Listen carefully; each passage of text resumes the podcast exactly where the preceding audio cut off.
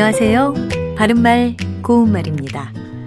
일제강점기 때 활동하던 우리나라의 대표적인 작가들이 많이 있습니다. 단편소설 사랑손님과 어머니를 쓴 주요섭 작가도 그 중에 한 명인데요.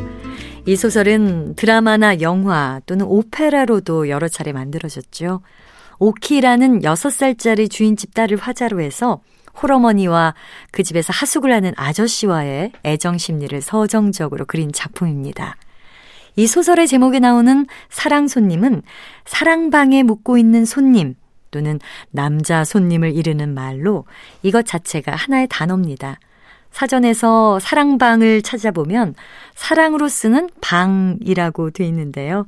여기서 말하는 사랑은 우리 고유어가 아니고요. 집사자의 행랑랑자로 이뤄진 한자입니다. 다시 말해서 집의 안채와 떨어져 있는 바깥 주인이 거처하며 손님을 대접하는 곳을 가리킵니다. 여기서 한 가지 주의하실 것은 사랑방의 발음입니다. 사랑방이라고 된소리로 발음하는 분들도 있는 것 같은데요. 글자 그대로 사랑방이라고 예사소리로 발음하는 것이 맞습니다.